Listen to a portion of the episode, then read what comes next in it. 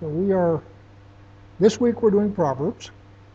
Uh, and we finished Proverbs chapter 2 last week, so we will start with Proverbs chapter 3. Um, last week I did most of the introductory stuff on Proverbs, uh, which I quite frankly don't intend to repeat. Um, one of the things I don't know whether I did say is, of course, there are 31 chapters in Proverbs. And of course, the idea then is you can read one chapter a day cyclically um, and continuously. So again, it's it's designed for teaching the young, um, which is which is why with you all I'm not going through it in the detail I would go through it with the young, uh, being as how you all are. Well, well, but you, you know, you guys have got a lot of this stuff is um, that wouldn't be obvious to a 15, 16, 17 year old boy is kind of obvious to you guys. So, uh, anyway, chapter 3. My son, do not forget my teaching, but let your heart keep my commandments. For length of days and years of life and peace they will add to you. So, again, the idea of, of Proverbs and um, one of the things that people do with Proverbs is they treat it as scripture, um, as in, thus says the Lord. So, you know, God, for example, in the Torah, God says X, Y, or Z, and that's the words of God. You get to Deuteronomy, and it's the words of Moses. In, in fact, if you read Deuteronomy, it isn't God says, it's Moses says. And in the same way, Proverbs here is not God says, this is wisdom based on the experience of someone who is a believer in God and understands the Torah. So it's not precisely God said to do this, it is I, King Solomon, who am a godly person, in my wisdom have learned these things and I'm passing that wisdom on to you but failing to do some of that doesn't fall into the category of disobedience to God. It falls into the category of stupidity. That that sort of made sense? But, you know, for example, when God says, thou shalt not commit adultery, that if you commit adultery, you're going against the word of God, and, and so you are in sin. Here we're going to get the same message when we get to uh, chapter 5, but it's in, couched in terms of it's really stupid to commit adultery. Again, did I say it so it made sense? Okay. Yes. Yeah, good way to say it. Yeah, uh, to repeat that, following Torah is what I would call enlightened self-interest. Uh, if you follow Torah, your life will be better. And so it's self-interest to do so. And this book of Proverbs falls into that same category. But as I say, it is not thus saith the Lord, although much of this stuff is expansion and elucidation on things God says other places. But this is, this is human wisdom. Um, verse 3. Let not steadfast love and faithfulness forsake you. Bind them around your neck Write them on the tablet of your heart, so you will never, so you will find favor and good success in the sight of God and man. Right. Steadfast love and faithfulness. Do not let them forsake you. Um, what that is saying is, you exercise steadfast love and faithfulness, and don't stop doing it. In other words, it's being said in the third person, as in, don't let them forsake you. But what it's really saying is those are character traits that you need to cultivate and you need to hold them, uh, hold them close to you, binding, binding them around your neck as a necklace, writing them on the tablets of your heart. So again, this is not something external. This is something that is your behavior that uh, Solomon is telling you to do. Verse 5 Trust in the Lord with all your heart and do not lean on your own understanding. In all your ways acknowledge him, and he will make your paths straight. Be not wise in your own eyes. Fear the Lord and turn away from evil.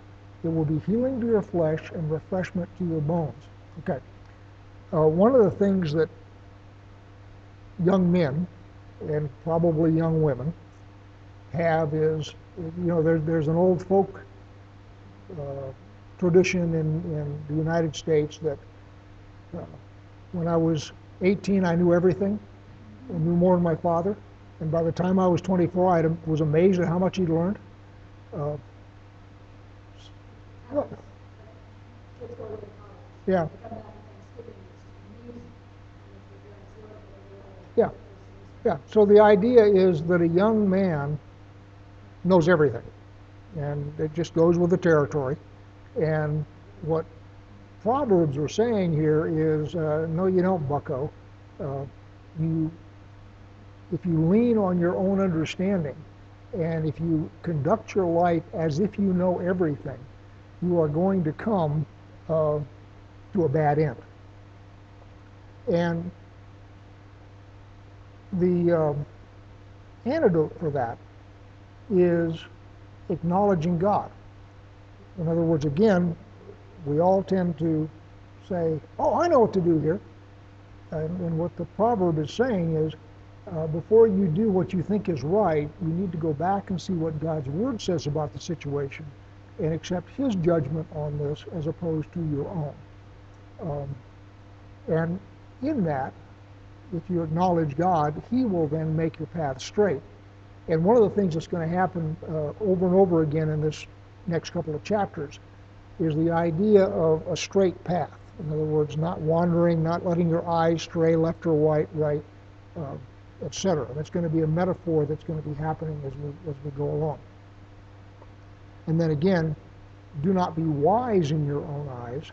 Uh, one of the things that's we're going to get to in just a minute um, is wisdom, understanding, knowledge, and uh, Forgot what the other one was. But there's several terms that are used here, and as my favorite saying is, you can tell they're different because they're spelled differently.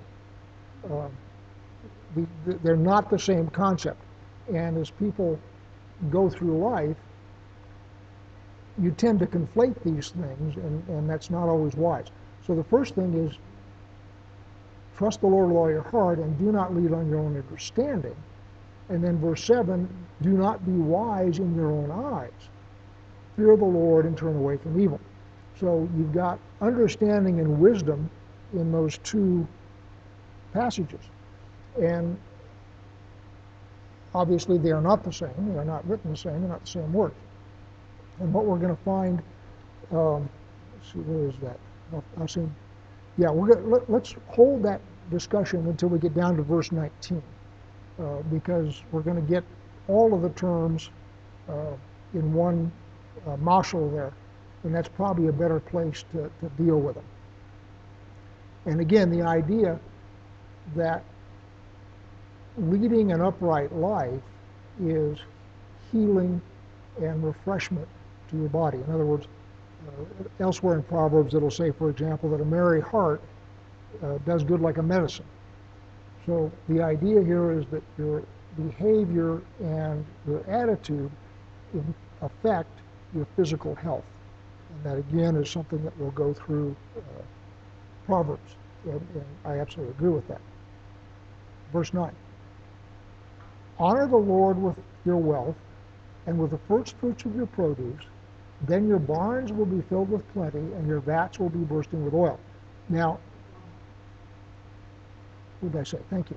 Uh, then your barns will be filled with plenty, and your vats will be bursting, burst, bursting with wine. I really wanted that to be oil. Um, again, notice that we've got a progression going here. Uh, one of the things that I said last time is that these uh, mashalim, which are generally two-line couplets, are designed to be memorized, first off, and then they're designed to be discussed and thought about. So you'll use two different, you know, wisdom and understanding and, you know, those kinds of things. And all that is by way of encouraging discussion and teasing the wisdom out of each of the couplets.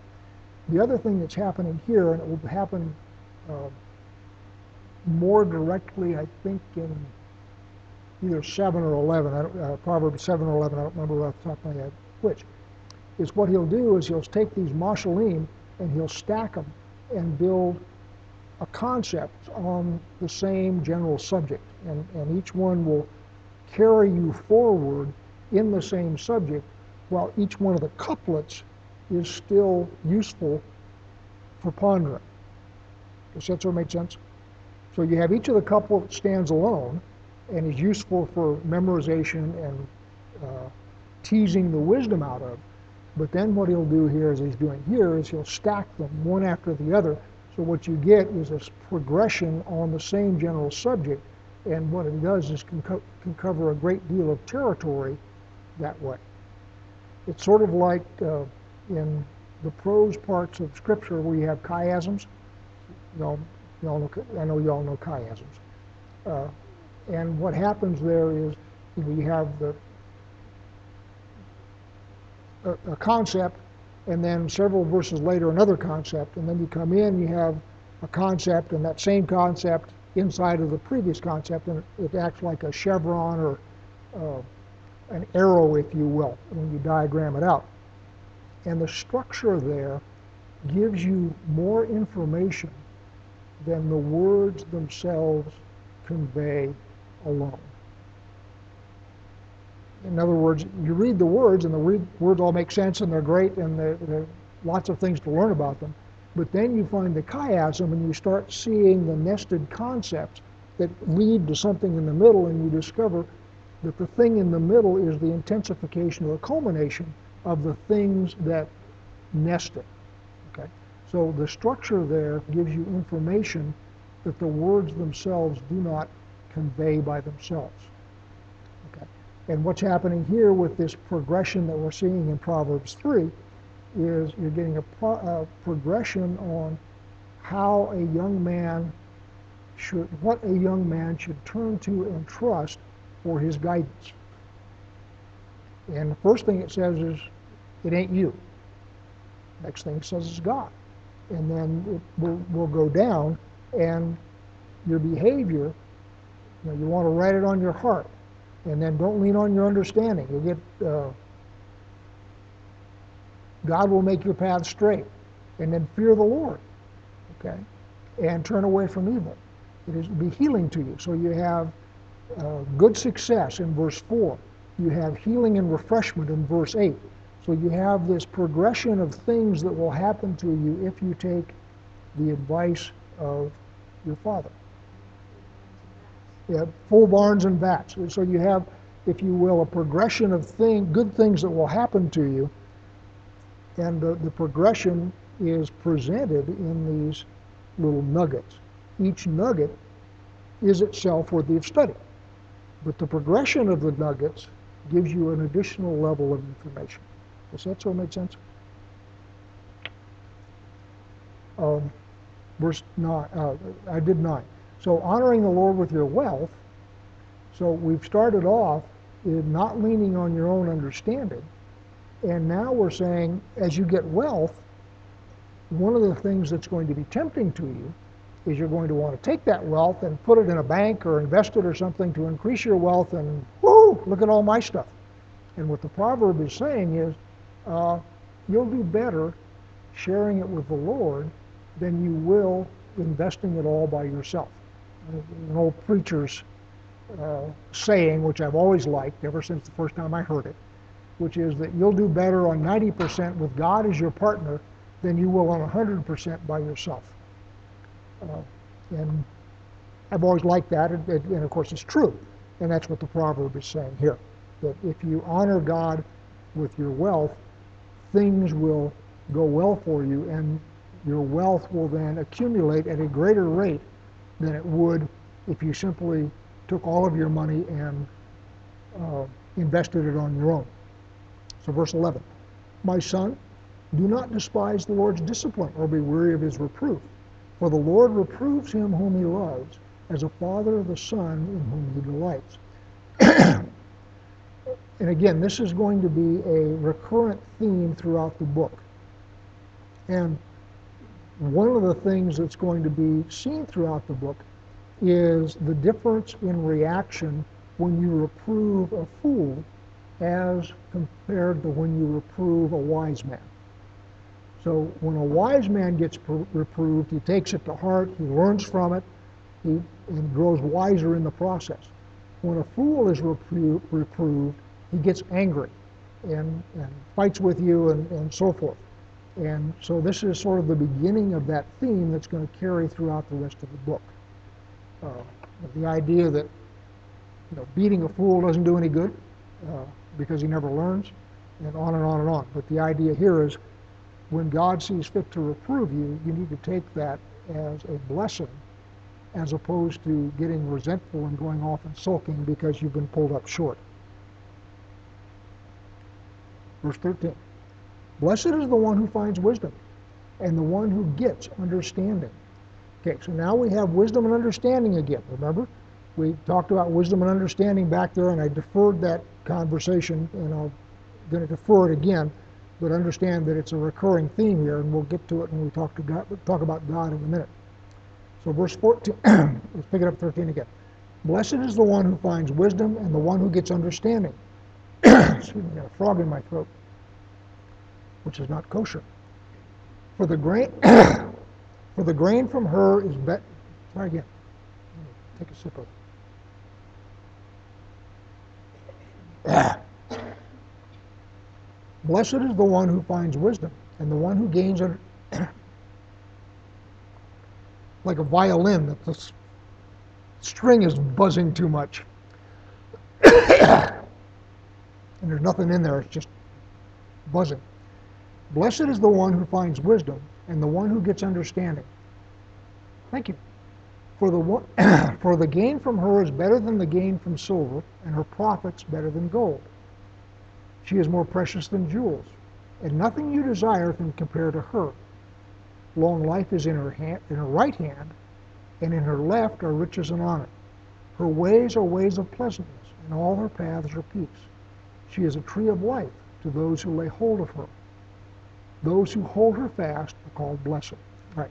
What I will suggest to you is this is an intensification of what has come before. He's talked about what you do with your wealth. He's talked about wisdom and understanding.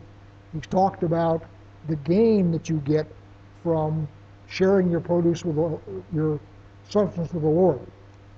So this encapsulates that whole thing in one uh, paragraph. 19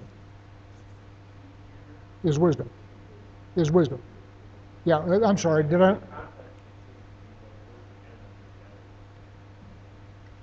Wisdom is personified in Proverbs as feminine. And that's again a consistent um, pattern, if you will, throughout at least the early parts of Proverbs. Uh, he drops that uh, metaphor later on, but early on, wisdom is portrayed as feminine. Um, right. So the Lord, verse 19. So the Lord by wisdom founded the earth. By understanding he established the heavens. By his knowledge, the deeps broke open and the clouds dropped down dew. All right, so you've got wisdom, you've got understanding, and you've got knowledge. All in the same little chunk, which is why I waited until now to talk about that. so let's take them in reverse order. Knowledge, if, if you will, is sort of the lowest level. You know a fact. I know that my wife is a woman. I know that my wife has a computer. I know that it's, you know, they're just facts, knowledge. So those are the easiest to attain, and they are the most abundant. In other words, you know lots and lots and lots of facts. Uh, we all do. Uh, the next thing up from knowledge is understanding. And with understanding, what you do is you take knowledge and you can put it together and make it somehow useful. So, for example, I used to teach engineering mechanics in college. and I could give my students all sorts of facts, but I could always tell when the light went on and they started to get understanding and they could array those facts together in a new way and solve a problem somehow. Okay? Yeah. So, for example, it is a fact that at any given point in a static structure, all the forces must balance. You know, pushing left, right, up, and down, it all must balance, and the force, net force must be zero, otherwise it, the thing moves. Okay? The net force is not zero, it's moving. If it's not moving, you know the net force is zero. Okay? It's just the way it is. Even you can push hard, you can push hard, you can push hard, but if it doesn't move, the net force is zero. That's a fact. But if I then give them, a, for example, a bridge and put some loads on it, and they can then take that information and figure out from there what the stresses are in the various members of the bridge, now they have understanding. They have taken that fact that all the forces must sum to zero in a static structure, and they've been able to extrapolate from that, and they've been able to solve problems using those facts. So that's understanding. Wisdom then becomes, is it a good idea to build a bridge here? Right? In other words, I'm serious. What's that? Yeah. Wisdom then becomes I've got knowledge, I've got understanding. What's the appropriate application in at this time and place of the wisdom and or, I'm sorry, the understanding and the knowledge that I possess? So the fact that you know how to build a bridge doesn't necessarily mean it's a good idea to do so right there. Am I saying that so it makes sense? So you have God, in this case, by wisdom founded the earth. So God, in his wisdom, decided that this earth was a good idea. Something he wanted, something he wanted to have happen. That's wisdom once he decided that he wanted an earth, by understanding, he was then able to create the universe in which this earth is a part. Again, going back to my analogy, wisdom is it's a good idea to build an earth here. Knowledge is, okay, I did the other way. Understanding then is, all right, in order for that Earth to exist, we've got to have this many stars, we've got to have that much hydrogen, we've got to have all these things. That's all understanding. Once the wisdom is kicked in and you've made a decision to build the Earth. And then knowledge, oh, we want it to rain. That's, again, sort of the lowest level. Again, am I saying mm, yeah, won't rain here, and that, that's an understanding. That, that's the lowest level, if you will of the thought process that, according to this, God went through in order to make this world. You see how that sort of makes sense?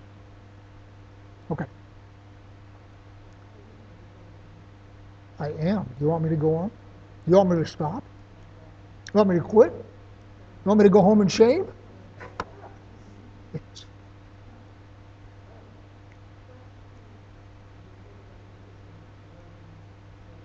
Okay?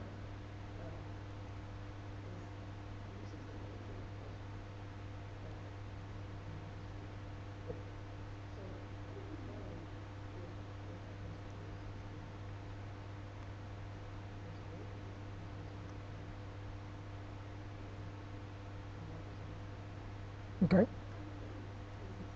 All right, thing one. Thing one. This is done in the, this, we're back in verse 11. My son, do not despise the Lord's discipline, or be weary of his reproof. For the Lord reproves him whom he loves, as a father the son in whom he delights. So thing one is you have got to be in relationship with God. So if you're not in relationship with God, stuff that happens to you is not necessarily going to be his rebuke.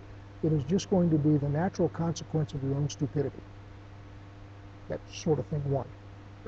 So we start off from the position that you are in a relationship with God, and at that point, to use some rabbi's analogy, I don't remember who it was, read it years ago, I don't remember which rabbi.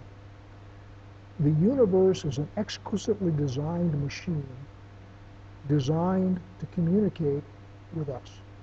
So God designed this entire exquisite universe for the purpose of communicating with us. So everything that happens to you in that model is God saying something to you. And the question then becomes, are you paying attention? In other words, are you looking at all of the things that happen to you as you go through life as potential messages directly to you from God? Now, you know, some things, you have a beautiful, bright day, sunshiny day, everybody gets to enjoy it. In other words, it's unlikely that he made it just for you. And certainly there, mm-hmm, yeah. The law in its infinite majesty prevents both rich and poor from sleeping under bridges. Uh, so some of it is, as, you know, just general good or bad fortune. You know, if you, you happen to be in a tsunami, that the whole village gets wiped out, it is unlikely that God is upset with you under those circumstances. You just happen to be there. But having said that, God will arrange circumstances in your life to communicate with you. And you should always go through your life looking at your circumstances with the question in your mind, God, are you saying something to me here? And that's the best I can give you. Because it's very rare that you get a booming voice coming from the overhead saying, Suzanne, stop that.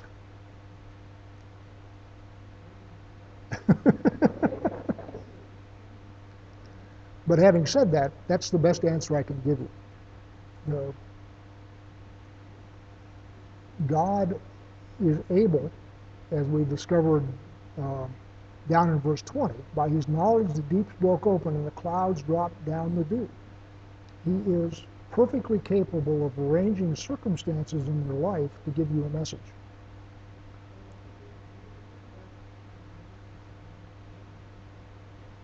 Mm-hmm. Mm-hmm. I understand that.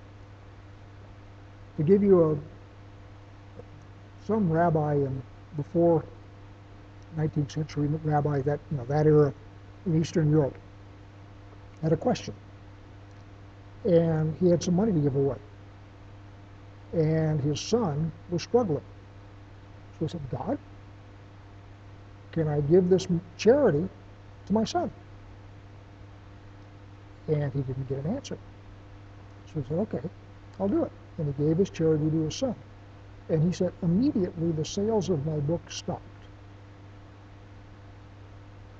Dried up. And he said, from that, I took that the answer to my question was no.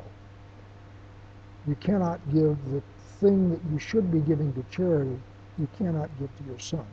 You can certainly help your son, support your son, but you cannot count that as part of your charity. And again, and, and that's where I got this saying, if you will, that the universe is an exquisitely tuned machine designed to communicate with us if we'll pay attention.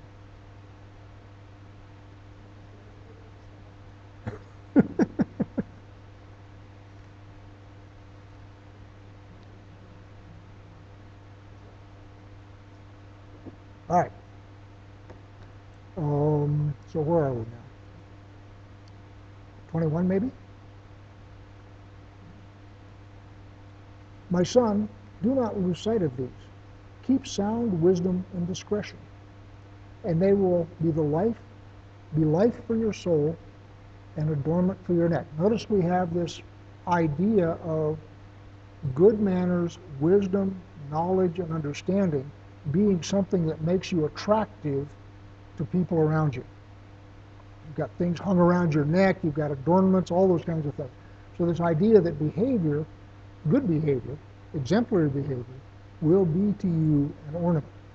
Now again, we have keep sound wisdom and discretion. Again, two different words, spelled differently, mean two different things. We talked about wisdom, what's discretion?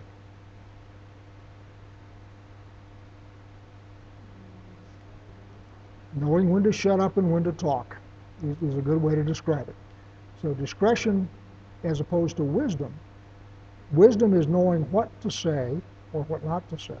Discretion is knowing whether or not to say it.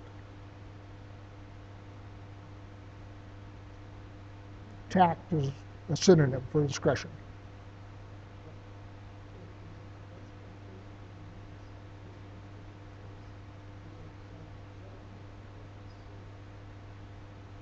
Really? Yeah, mine has wisdom and discretion. So sound judgment and discernment, again, those are two different things. Judgment, if you will, would be a fruit of wisdom. If you're wise, you will have sound judgment. And discretion and what was the other one? Discernment is again a variation on discretion where you can discern whether or not to do something. Deciding between two things is discernment. Discretion is very similar. Mm-hmm. They're very similar, but not quite the same. So anyway, let's, since in mine it's all one sentence, let me back up to 21. 21. My son, do not lose sight of these. Keep sound wisdom and discretion, and they will be life for your soul and an adornment for your neck. I've already talked about that. 23. Then you will walk in your way securely, and your foot will not stumble. So again, we're talking. We're back to this idea of a walk, if you will, and the idea that you will walk soundly and securely. 44. If you lie down, you will not be afraid. When you lie down, your sleep will be sweet. And again, what he's talking about there obviously is people who do stray spend a lot of time worrying. And because they know at some level that either God, somebody else, or the universe in general is going to catch up with them. Uh, one of the things I think I've said, I haven't said in a while, but it's worth saying again, is God's universe bends toward justice. Uh, it, the way I would describe it is God's iron law of sowing and reaping. And that's what you sow, you will eventually reap. Now, you reap later than you sow, so there's a time delay, but you reap what you sow. So, for example, if you go out and you plant wheat, it's really stupid to come back and say, how come we don't have any corn? Well, I planted wheat. So why would I be looking for corn? And it's the same thing with behavior. If you plant bad behavior, you will reap the fruits of your bad behavior, but there will be a time delay. And the time delay gives you an opportunity to worry. Uh, sort of like the young man that went out on a Friday night and sowed his wild oats and went to church on Sunday praying for crop failure. Uh, sorry. Crop failure. But anyway, the, the whole point here is there is a delay between behavior and the harvest. And if what you have planted is good seed, you can sleep soundly expecting a good harvest. If what you have planted is bad seed, you don't sleep soundly because you're worried about the harvest that you know is coming. Does that sort of make sense? Cool. Um, 28.5. Do not be afraid of sudden terror or of the ruin of the wicked when it comes, for the Lord will be your confidence and will keep your foot from being caught. Okay. Say that again. It does. Though a thousand fall around you, near you it will not come. Uh, the idea there is when a calamity strikes someone near you, your instinct is, oh, shoot, am I going to get the next one? And what it's saying here is don't worry about it because God will, if you have given your ways to God, God will watch over you. And the fact that the person next to you has just had something terrible happen to him doesn't mean that you have to fear the same thing happening you. Okay? And again, lest somebody do some, you know, talk about something like the Holocaust or any of those kinds of things.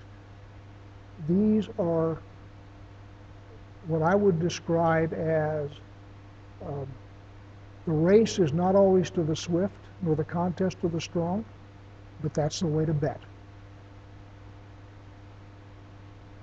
Okay? In other words, most of the time this is going to be true, but there will be circumstances when it isn't true. This is not um, this is not an algorithm.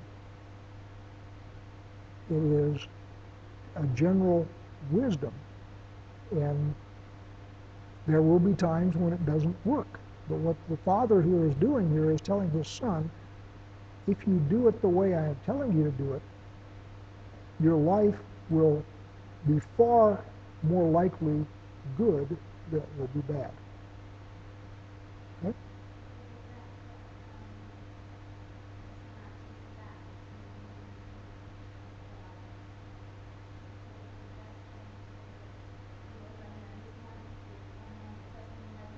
Mhm. Mhm. Mhm. Mhm. Sure, yeah, sure. And you can be pray you can pray all you want to be sustained, but if you don't plant, a crop, you'll starve. Um, I'm sorry. What? I just said a lot of stuff. What? Yeah, you, pray for the Lord to sustain you, and you, you, you, you have confidence that He will. But if you don't have, you don't plant a crop, you'll starve. You'll just.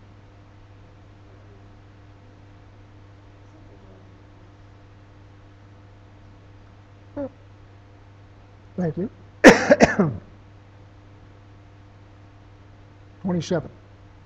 Do not withhold good from those to whom it is due, when it is in your power to do it. Do not say to your neighbor, Go and come again. Tomorrow I will give it when you have it with you. So the idea here, and we're getting into to neighbor relationship, the idea here is you have an affirmative duty to do good to your neighbor to the extent that you have it in your hand. In other words, uh, you, there's no requirement for a, uh, let me, let me give you an example. Um, let's say that two of you have farms next door to each other. And you've decided to sell your farm, or your neighbor has decided to sell his farm. One of you decided to sell. Let's say you've decided to sell. You have a duty to your neighbor to go to your neighbor and offer him first right of refusal to buy your farm. You do not have to discount the price. Okay? But you do have an obligation to go to him first and say, I am going to sell my farm. If you own two farms as one parcel, you will have something that is more valuable than each of them separately. Now, this is the price of the market for my farm. I'm going to give you the first opportunity to buy it, and in that way, I'm going to give, do an opportunity, have an opportunity here to do you great good without doing myself any harm. Does that sort of make sense? So the idea is you should always be looking out for opportunities to do good to your neighbor, which is not to say which is not to say that you have to sell him your farm at a discount uh, or any of that kind of stuff. But you do have to give him opportunities to better himself under, under circumstances like that. Okay? And by the way, this is Torah. Torah does this, Torah says the same kinds of things. Um, the other thing that's going on here in verse 28, do not say to your neighbor, go and come again, tomorrow I will give it when you have it with you. There's a, a Musar concept called, and I, uh, Zerazut, I believe is the Hebrew. Alien help. Zerazut, is that celerity? Yeah, quickness. Zerazut.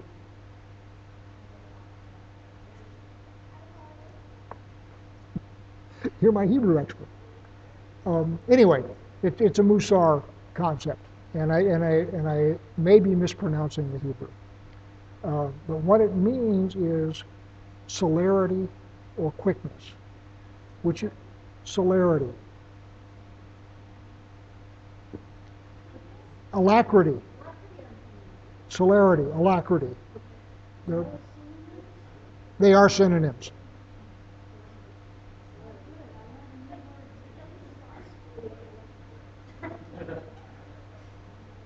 Celerity or alacrity, quickness, um, they're all synonyms. Okay?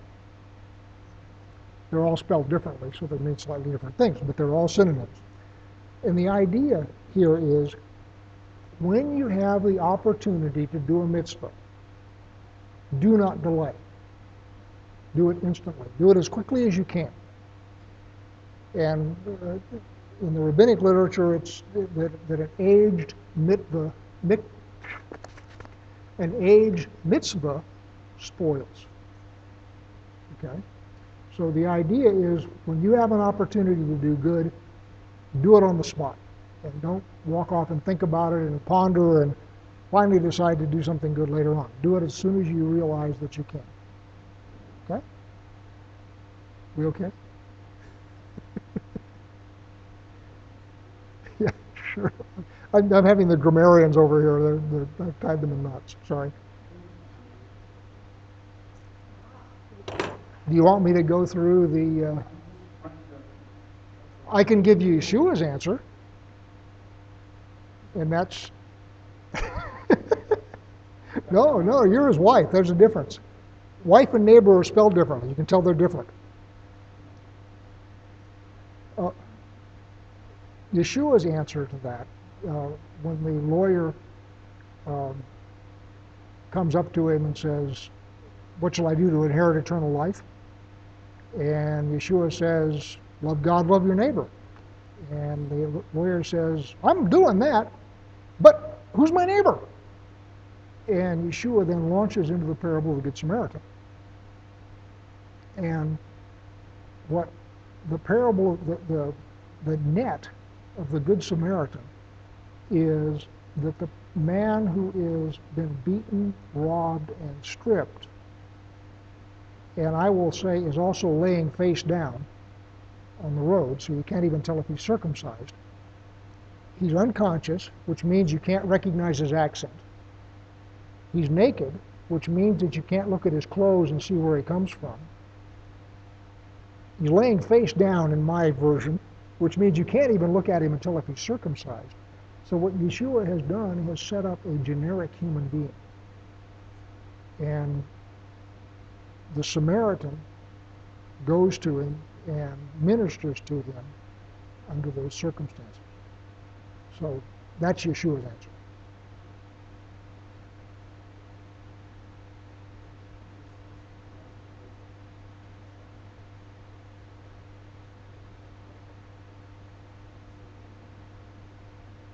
Mm-hmm.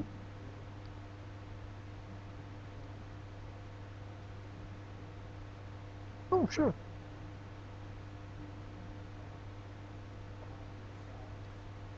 Yeah. I mean, if you have got a brand new Ferrari and you're parked in your garage, and your 14 year old neighbor says, Can I borrow your car? I'm going to suggest maybe the wisdom there is you don't lend it to him. This, this, is, this is all by way of wisdom. This is not, do, don't, you know, don't do nothing stupid. Um, and again, the idea going back to our sale of the farm, you're under no obligation to sell your farm at all. And furthermore, you're under no obligation to sell it at a discount. But what you are under obligation to do is if you can help your neighbor to do so. Let's go.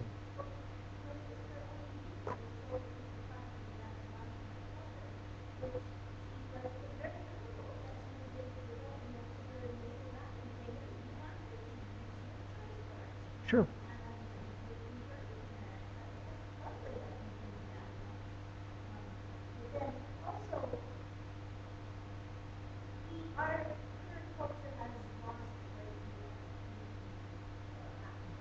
Mhm.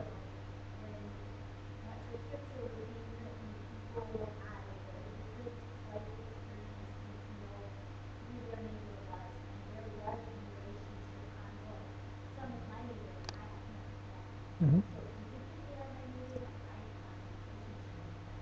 So one of them coming and asking to go with the already knows way different than the setting back then.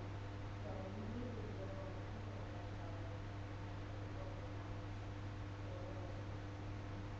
Yeah. As I say, this, this is all wisdom. And um, you're not required to do nothing stupid. Uh, where am I here? 29. Do not plan evil against your neighbor who dwells trustingly beside you. So, and again, this is going to be a stacked set of uh, proverbs.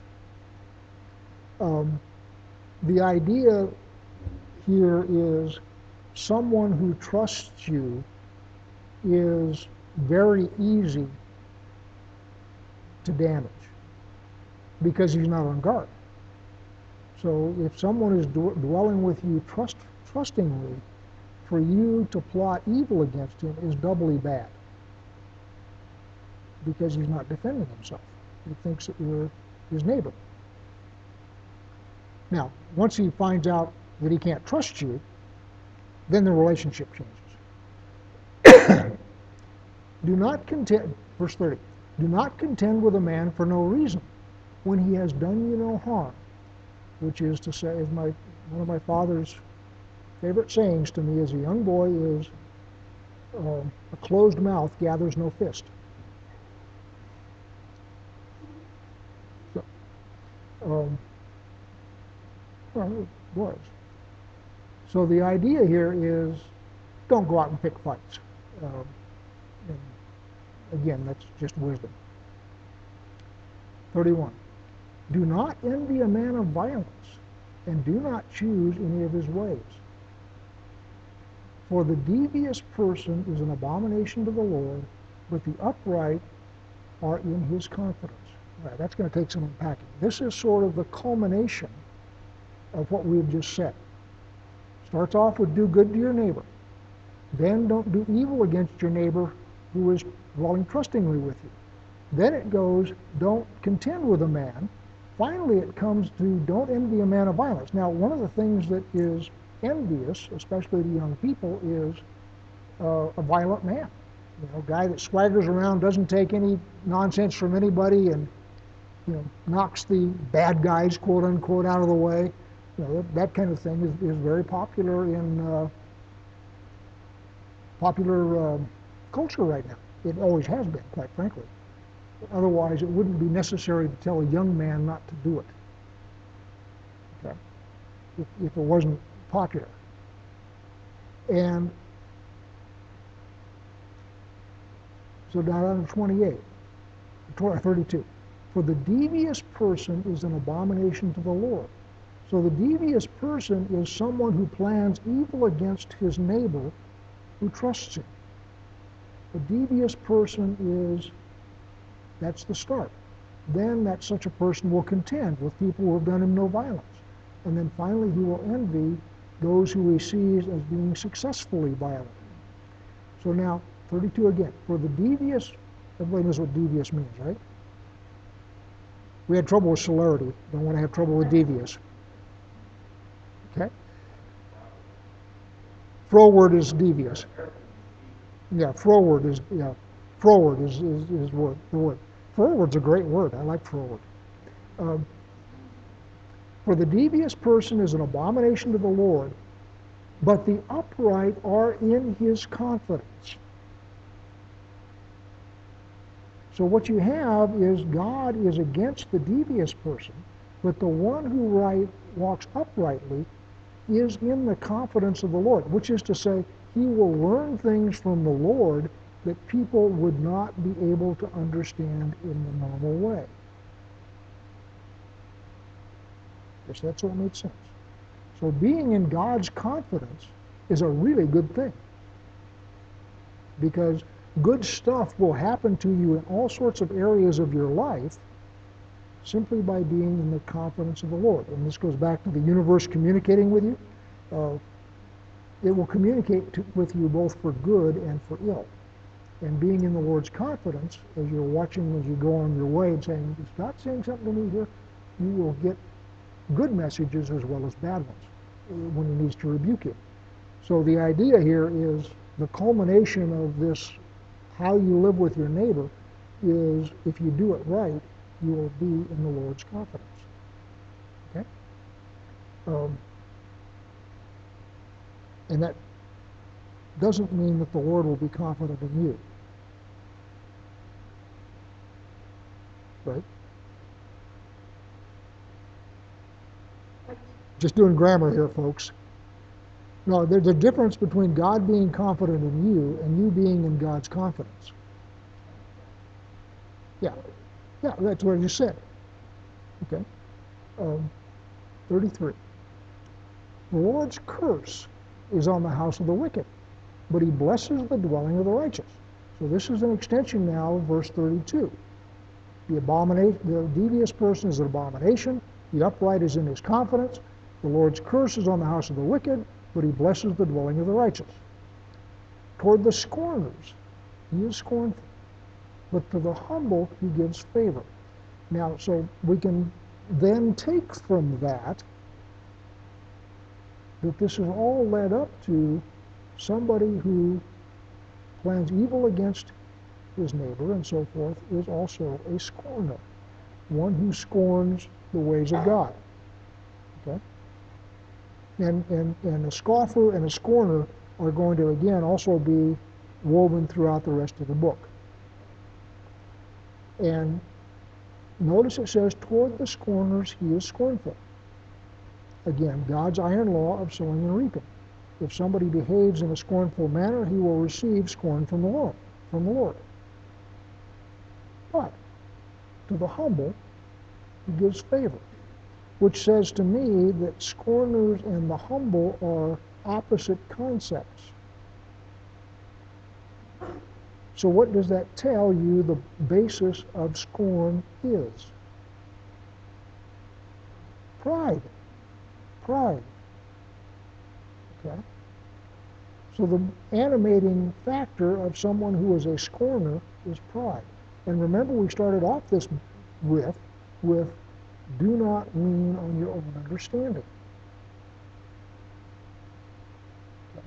So, the idea clear back at the beginning is young men, especially, are cocksure and confident in their own judgment, and that is a function of pride.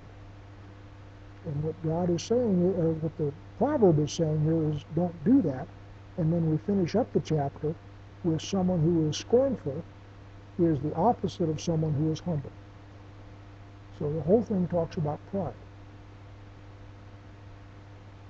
The wise will inherit honor, but fools get disgrace. And there ends the chapter, and I'm not going to start on chapter. I didn't think I was going to. I was planning to do two chapters tonight. Sorry about that. Anybody got any pearls of wisdom for the for all of us? Nobody's got any more wisdom than you started with?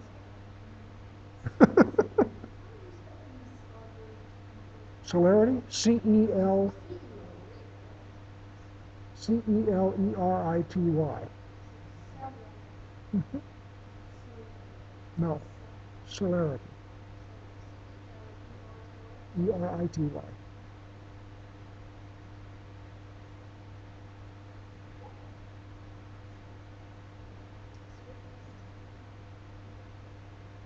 Now you, yes, it is. Yes, it is. Mhm. Celeritas is the Latin word. What's that? Well, I can get it. I didn't want to interrupt him. Yeah. It, uh, actually, let me look that up, just, just since I, uh, um, it, it, it, it, I'm almost sure it's, it's pronounced Zarazut. But it's been so long since I've looked at it that I, I am not confident of that.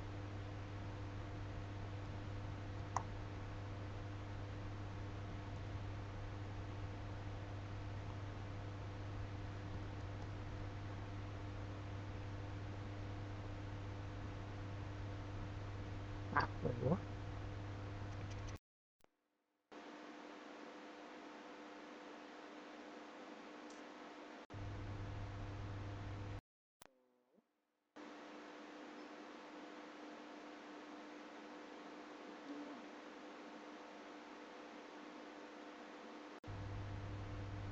Yeah, enthusiasm is another word for it.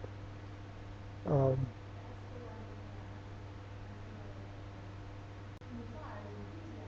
yes. Yes, yes.